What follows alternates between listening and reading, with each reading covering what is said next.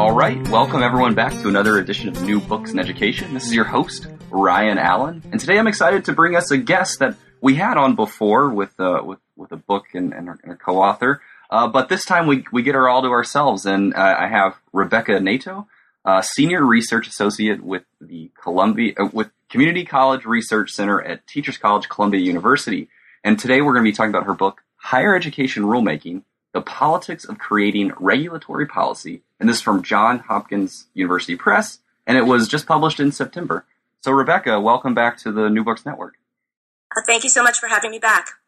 And if we could, just to remind our listeners and, and everyone out there, uh, you give us a little bit about yourself. How did you get into uh, education as a subject? What's kind of your academic background? Okay, so um, as you mentioned, I'm currently senior research associate at the Community College Research Center.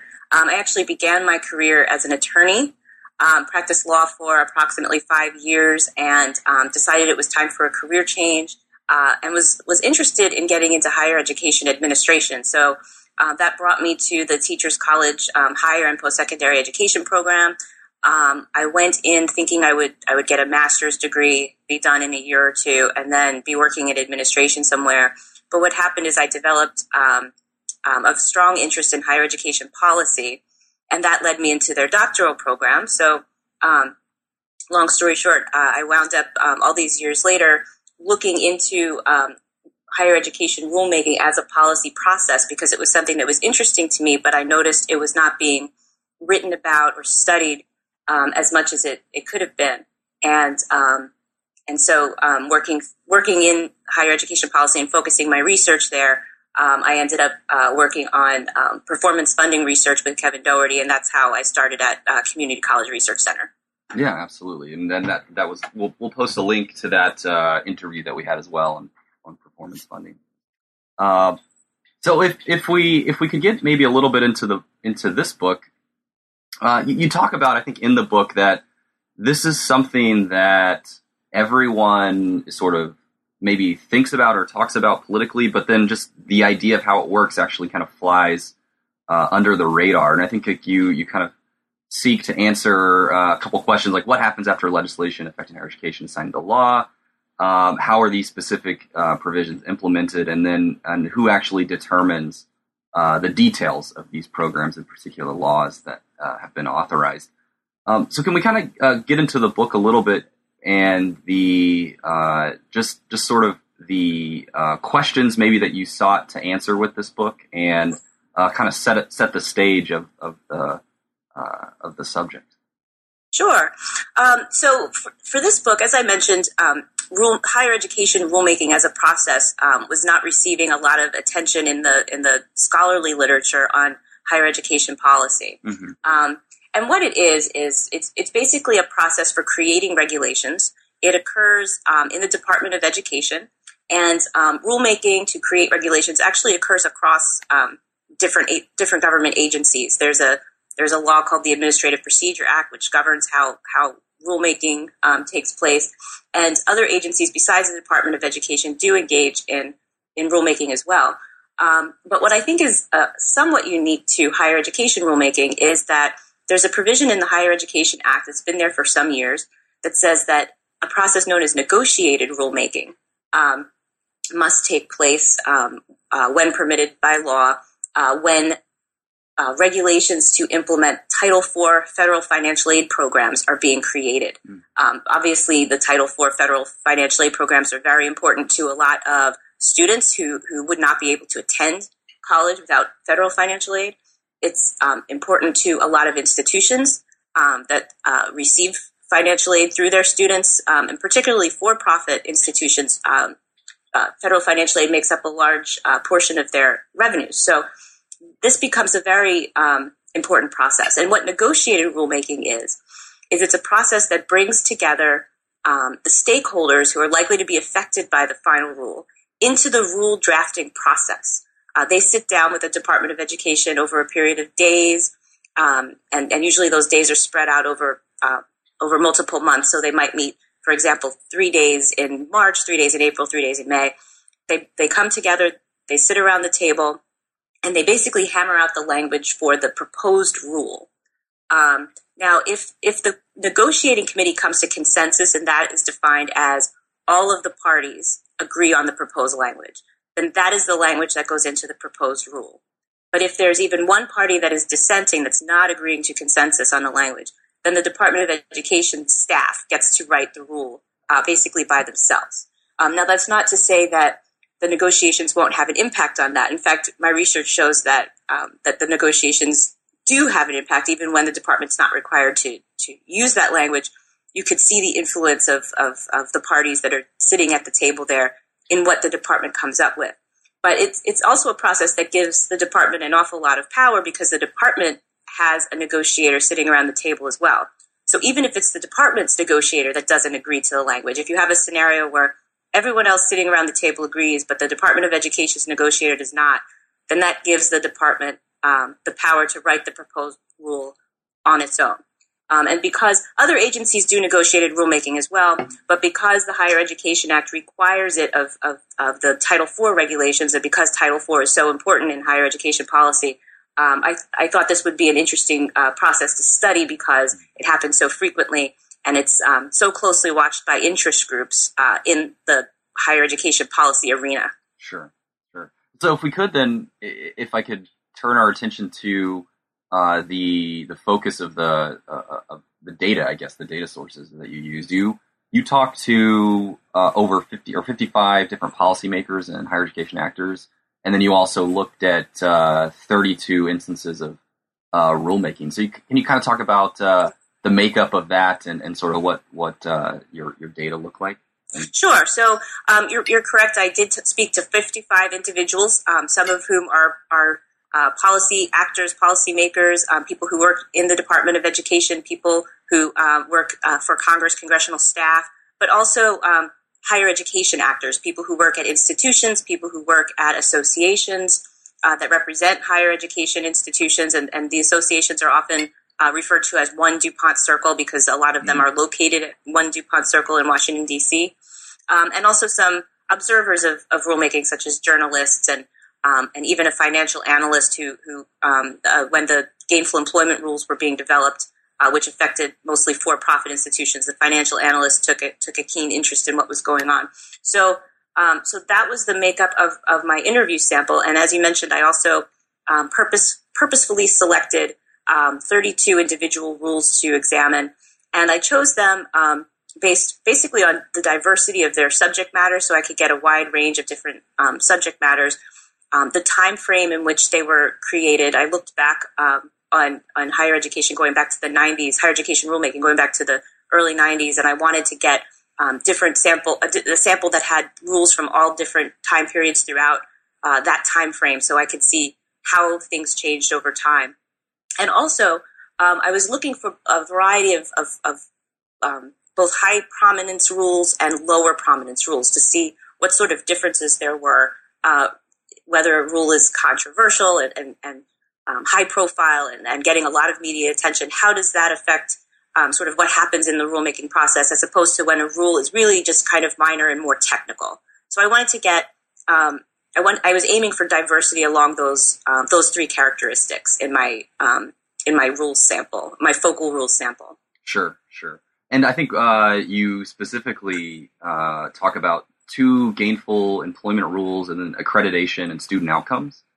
That's right. Um, I focused um, in the book. I focused on on those two rules because I felt like they were exemplary of a lot of the a lot of the themes I saw coming out of my research um, the, the gainful employment rules. Um, the first one was um, began to be developed, I think, in 2009, 2010, and when it was finally issued, it was already 2011. The second one was issued in, in 2014, and basically, what they do um, is they try to define a term um, that that appears in the Higher Education Act. Um, the term being gainful employment, basically requiring that uh, career focused higher education programs such as such as those that you'll see at a lot of for-profit institutions that they um, can receive uh, federal for fund federal uh, I'm sorry Title IV federal financial aid funds if among other things they provide training in um, a recognized field that uh, that allows um, students to become gainfully employed. Mm-hmm. So when the Obama administration uh, first came in, um, there was an attempt to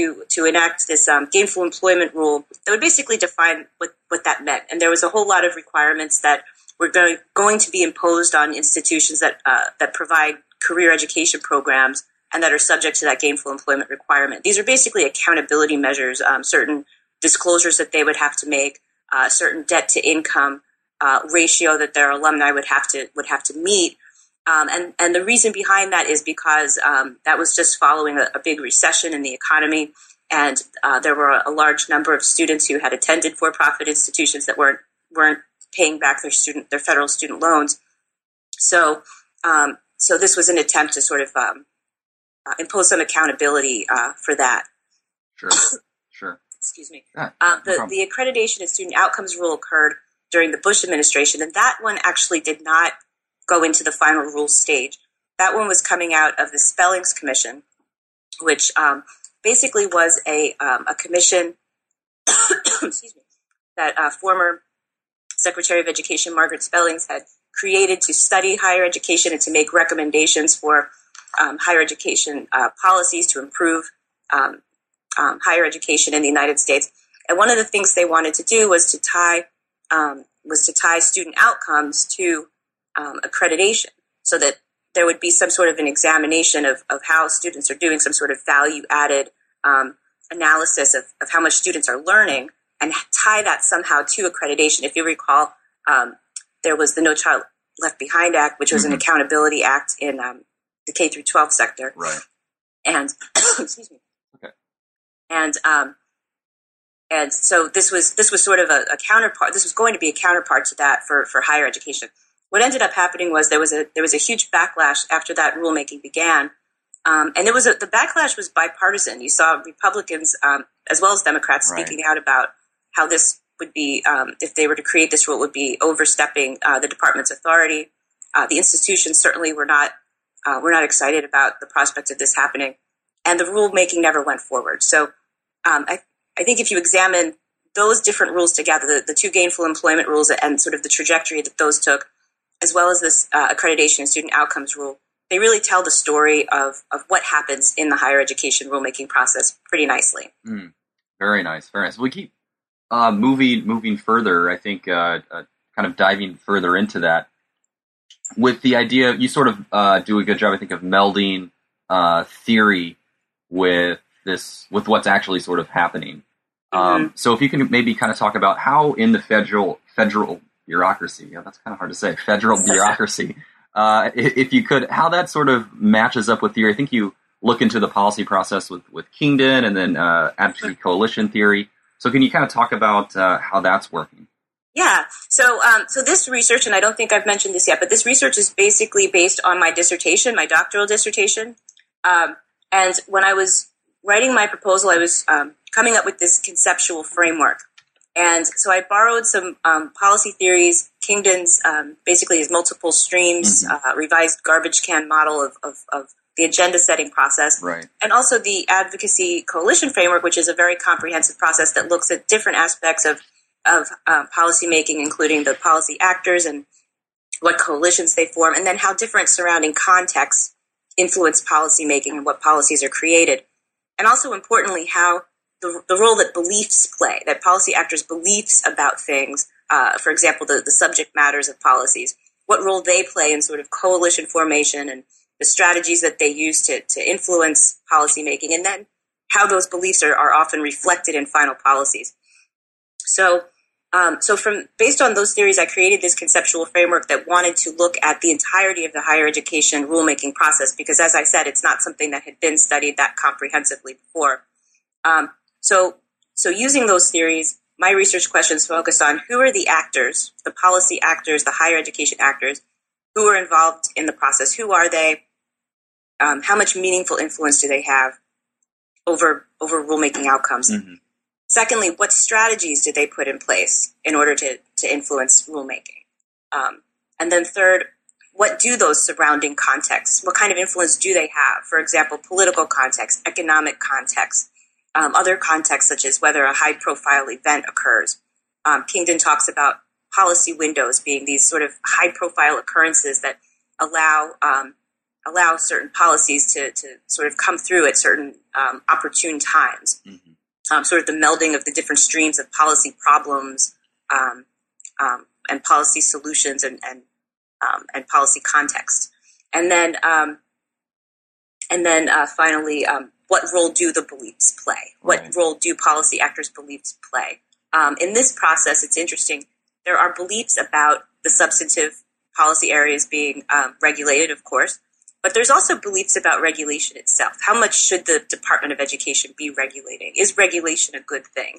So I found that beliefs about both of those aspects, uh, beliefs about regulation and also beliefs about the underlying subject matters of rules, uh, were influencing the process and were being reflected in the final mm-hmm. rules. Right. I think one of the things that I, I thought was interesting is you said that, uh, or maybe someone reported uh, to you that people who were against sort of these regulations were often the most involved in in regulations because they were there sort of to make sure that they're protecting uh, their own self interest. That's right. Um, I think um, it, it, might be tempting to think that people who who are have anti regulation beliefs um, might stay away from the process just for ideological reasons. But in fact, a lot of the times, the people who who wanted to restrict regulations were more involved because they wanted to be that check on the on the Department of Education to make sure that they weren't over that the department was not overstepping its authority. Mm-hmm. And, and usually within the uh, advocacy coalition theory and the framework, we're seeing these uh, coalitions sort of build up and, and go away after like you know maybe like a ten year period. Right. Where, where, did you identify any any shocks to, that really changed up uh, these coalitions, or or what what how, how, did did they change, or why why why or why not? Well, in this in this instance, um, the the coalitions definitely formed, but they were often formed based on shared interests as opposed to shared beliefs. Mm-hmm. Um, um, oftentimes, uh, a lot of the shared beliefs and shared interests would, would coincide with each other, but uh, but sometimes uh, it was communicated to me that there were people from very different um, ideological perspectives, different sides of the aisle, who joined together to form coalitions um, because they, they wanted a common goal, even if the, the beliefs sort of underlying the reasons for why they wanted that common goal were different. Mm. Um, I think the um, accreditation rulemaking that I just spoke about is, is one example of that because you did have people um, from, from both major political parties sort of joining together to, um, to stop that regulation. On the Republican side, it was more um, of that anti-regulation ideology. Uh, the, the Department of Education should not be regulating in this area. But there was also the um, the beliefs on on the parts of the institutions, for example, that well, um, they're not opposed to um, regulation per se, but um, but in this case, they were opposed to it because um, it would intrude upon institutional autonomy. So I saw a lot of coalitions that would form for maybe just for one rulemaking. Mm-hmm. Um, so it would, certainly wouldn't last 10 years. It might last just until the, you know, the next time they did mm-hmm. a rulemaking, which could be several months or maybe a year later. Mm-hmm. And then they would be on, you know, on different, in different coalitions again. Fantastic. Fantastic. And I know uh, another important aspect of this is sort of which party is in control of the yes. government at the time. So, uh, how, how much of a factor did you find, or could you kind of talk about how much of a factor that was? Yeah, well, well, interestingly, I did find um, some interesting things uh, to come out of, of that particular context. Um, first and foremost, I think the who, whoever the president is, and, and, that president's political party is going to have an influence on um, basically the content of, of regulations and what they're going to look like. Um, there was one um, particular subject of regulation that I traced basically from the early '90s um, uh, through uh, the early years of the Obama administration, and that was an incentive compensation regulation. Uh, there was some language in the Higher Education Act in 1992 that basically forbade um, incentive compensations or bonuses to be paid to admissions and financial aid personnel uh, based on um, basically the number of students that they enroll. Mm-hmm. Uh, I I I, uh, I believe the Congress saw that as a conflict of interest and and and forbade that, and then in 1994, uh, during the Clinton administration, the Department of Education issued a rule basically um, mirroring that language from the statute and putting it into regulation form. Um, fast forward to 2002 during the George W. Bush administration. And what the Department of Education did was it elucidated a number of so called safe harbors mm-hmm. uh, that would basically allow certain types of incentive compensation to be paid under certain circumstances without violating that incentive compensation rule from the Higher Education Act. Um, I think there were 12 safe harbors. Some of them included certain types of um, internet recruitment, um, um, token gifts to students um, or alum, alumni under certain circumstances, um, incentives, incentive payments based on student completion, and a few a few other areas. Then move into the early years of the Obama administration, and there was a, a, a rollback of those safe harbors, and that, of course, uh, resulted in some controversy because a lot of the a lot of the institutions that were um, that were using incentive uh, those types of incentive payments under the safe harbors were for-profit institutions. So, um, an association representing the for-profits actually sued the um, Department of Education and the Obama administration uh, to get those those rules rolled back. Um, and it's it was in litigation for a while, and um, um, it, it, wasn't a complete victory for either side. I think the the, the judge had said something about um, having to provide, um, um, you know, a solid reasoning for why this, why these um, these prohibitions were, were in the regulations. And then um, recently, the Department of Education announced that although the regulations are still on the books, they're not going to be enforcing them, mm. certain ones as vigorously as they as they would have otherwise. So, so that's how that one played out. But you can see how uh, how that regulation evolved from first in a, a, Democratic administration and then into a Republican administration, and then once again into a, um, a Democratic administration, how it went back and forth of being um, more restrictive of incentive compensations during the Democratic administrations and more um, more allowing of certain types of incentive compensations during the Republican administration. Mm-hmm. Yeah, that's one thing that I noticed uh, that you talked about. I think it was actually towards the beginning, but just to, to bring it back, is the idea that they have these sort of uh, programs that are just not funded at all, um, and and how how that kind of maybe seems like it's there, but it, it because there's no money, it's not actually operating. Right. Yes. Well, the, under the um, Higher Education Act, which is a, which is an authorizing statute, and it has a number of different provisions and titles and many many programs that it authorizes, but these programs are funded through a separate appropriations process. So mm-hmm. sometimes there will be a program that is technically on the books. You can look it up, but it's um, but it isn't currently receiving funds, and therefore um, it won't currently be active. Right. Right. Okay. Uh, well, I, uh, keep keep on uh, moving along through the book, and, and uh, you do a section on uh, the use of technology, and I think even uh, somebody you cite is talking about uh, dubbing it uh, electronic rulemaking or e rulemaking. So, mm-hmm. how much of a factor did that have in uh, this process? And, and are we seeing uh, coalitions, maybe, or, or, different actors able to, to join together through this? Or can, can you just kind of talk about that through the process? Mm-hmm. Yeah, it's very interesting. Over the past, I say, 10 years or so, um, maybe maybe even more than that, there's been um, a move to, to make some of the some parts of the rulemaking process um, electronic. Um, regulations.gov launched um, a while back. I believe the Department of Education started using it for um, Office of Post-Secondary Education rules around 2007 uh, was the date that I was told. So um, little little less than 10 years ago, but but basically what, what regulations.gov does is it allows interested parties to comment on proposed regulations online. Mm. Um, now, there's a phase of the rulemaking process after a proposed rule goes into the Federal Register. There will be a certain period of time during which anybody, members of the public interest groups um, who have not participated in a, in a successful negotiated rulemaking, that's one exception, but basically anybody else, including members of Congress, can submit a comment on the rule, commenting on it, how it should be changed, parts that they like, parts that they don't like, um, to the Department of Education. Now, in the past, before that whole process was uh, was made electronic, the old fashioned way of doing this was you would just, you know, write up a letter and, and, and put it in the mail to the department. Um, and, and even going back before that, before the Federal Register was available online, you had to go to the library, um, find the Federal Register, and, and look at the at the rule there. Um, so so as you can see, that that takes some effort. It means that somebody has to be able to have the time to do that, right. but also have the knowledge um, to know that these regulations are out there to know where to find the Federal Register, to know how to how to locate a particular proposed rule in it, which can be difficult. Mm-hmm. Um, it really sort of left this this commenting um, notice and comment process up to people who who had resources or at least had a lot of knowledge about how the process uh, worked. What what regulations.gov does is it puts all of this online. You can see the uh, proposed rule online. You can make a comment on it online. Makes it very easy. You can do this from your home. You could do it, um, you know, anytime during the day or, or night. And so it, really opens up access to the process.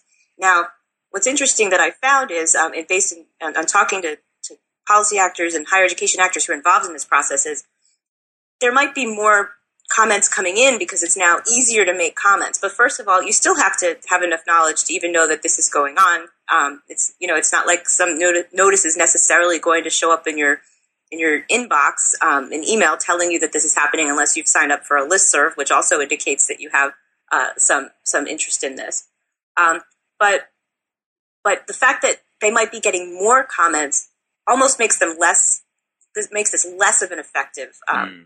process right. for, for influencing rulemaking because you know back when when the department was receiving 50 or 60 comments they could read all of them carefully. Now it's not uncommon for them to get tens of thousands of comments. Um, each of the gainful employment rules um, alone each of them received more than 90000 comments.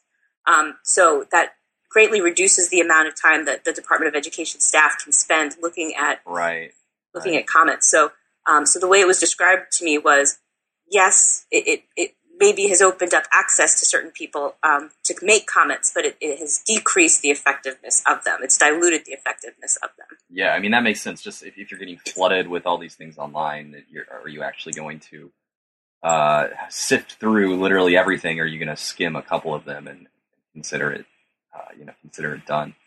Uh, you kind of briefly talk a little about social media, and just the idea of sort of uh, putting out a call for action or or something one of the quote.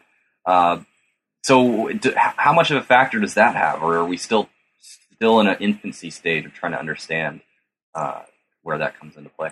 Yeah. So this was um, still in its infancy stage when I was when I was doing the research. Um, I do think that more could be done with social media. There's a project going on at um, Cornell University called Regulation Room, where they're they're making an effort to use social media with with certain agencies, um, not the Department of Education, but other federal agencies, to try and bring more um, public involvement into rulemaking. I know that there are some lawmakers who would like to see uh, greater effectiveness of, of public um, of public comments so this could be one way to do that, one way to engage more of the public in social media. Um, having said that, I, I have seen um, notices come from the Department of Education's um, Twitter feed, for example. There's a lot of information up on the department's own website, um, so you can you can find a lot of information there about when negotiated rulemaking is taking place, and they post the handouts, um, the documents that they hand out from negotiated rulemaking on their website. They post verbatim transcripts from regional meetings that occur uh, before negotiated rulemaking to get ideas for, for, for topics they, they might want to negotiate. Um, so they are they are putting the, the information out there. I do think it could be used um, a little bit more creatively to bring in a, sort of a wider audience for, for the rules and the and the rulemaking process. Right, right, yeah, and I, and I think you know having a BuzzFeed listicle of uh, you know the, the top regulations uh, for higher ed in 2016. right. Uh, yeah, making making it making it a little bit interesting. Right. On the other hand, and I don't um, I don't know that this is behind anyone's thinking, but um, but it, it, may be in the interest of, of the Department of Education not to have a You're ton right. of uh, a ton of people involved in it because then you know as we were talking about with the commenting, um, it makes more um, more material material for them to go through so it, it, that would um, take longer to, to get the regulations out, make the rulemaking process more complicated, and might also, in a sense, um, dilute the effectiveness of it because you'd have so many more voices coming into the process. Right. Now, I don't know that that's what's um, what's behind their thinking, but it, it is something, um, you know, it is a factor to, to think about. I see. Okay, well, uh, we're, we're kind of coming up on, on the end of the, the interview, but I just uh, want to uh, ask a couple more questions if we can. Uh, you, you kind of talk about the implications of, of this study. Can you kind of get into that, um, especially on the sort of the practice uh, side? I think our listeners yeah. Um, so I think so. My research can uh, can sort of shed light on this practice, which uh, which I think is um, is important in and of itself. Um, as I keep saying, it's it's not something that's been studied a lot. It's not something that a lot of people, particularly in the general public, know about. Even though these regulations are very important, for, for higher education and, and even for, for student aid, which affects so many people. Um, um, so just knowing more about the process and how it works, I think is valuable information for members of the public, also for institutions and, and associations that represent them, other interest groups that have been involved in, in the process, and policymakers themselves, whether they're in Congress or, or in the department, um, can can look at my research and, and, and get an understanding as to as to what uh, what is happening and and what parties are are exerting meaningful influence in the process. Um, I think it's also useful for sort of predicting the future. Where do we go? Um, where do we go next as far as as rulemaking? Um, and I can speak a little bit about that if yeah. you like. Yeah, absolutely. I mean, I think everyone is very curious about what's going to happen in the next four, you know, to eight years. So yeah, if you can, if you can give us some uh, some insight, that'd be great. Right. So um, we have a new administration coming in in January. Um, we're switching from a, a, Democratic to a Republican administration, which, as I mentioned, um, that can certainly change the content of rules. I think in this case, um, um, uh, as we saw with uh, the Obama administration, sort of doing stricter regulations on the for-profit sector, I think we might see uh, a lot, a, a, bit of that, if not a lot of it, uh, rolled back in the new administration, mm-hmm. um, which um, does have ties to the business community, um, where you might expect um, less regulation of, of, the for-profit sector and more sort of incentives to expand for-profit education. Um, I also I also think that um, typically one of the other one of the other patterns I noticed in my research was that um, when you have a Democrat in the White House and then uh, Democrats controlling Congress, I noticed that on average there were more higher education rules being issued under that type of um, um control of government mm. than under any other form of control go- control of government, whether it's Republican control or, or sort of uh, divided control. Right, right. And then when you have a Republican in the White House and Republican controlled Congress, that was when you saw the least, um, on average, number of, of higher education rulemakings coming out, mm. um, at least over the past 25 years. Right. Now, even though we're moving into a period of, of united control under Republicans, I don't think that we're going to see that pattern this time. Um, one of the reasons for that is, as I just mentioned, there might be a move to roll back some of the regulations on the for-profit sector that came in during the Obama administration.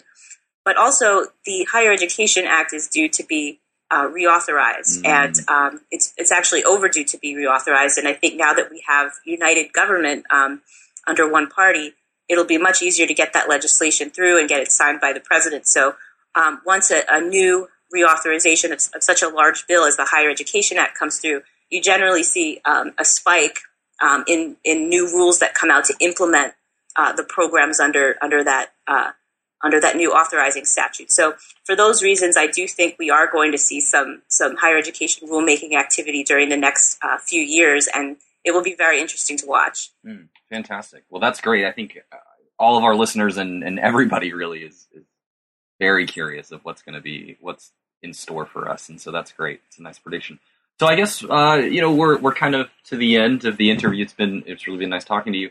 But uh, you know, with, with the book, uh, there's always something next. So what are what are you working on now? What's what's your next project?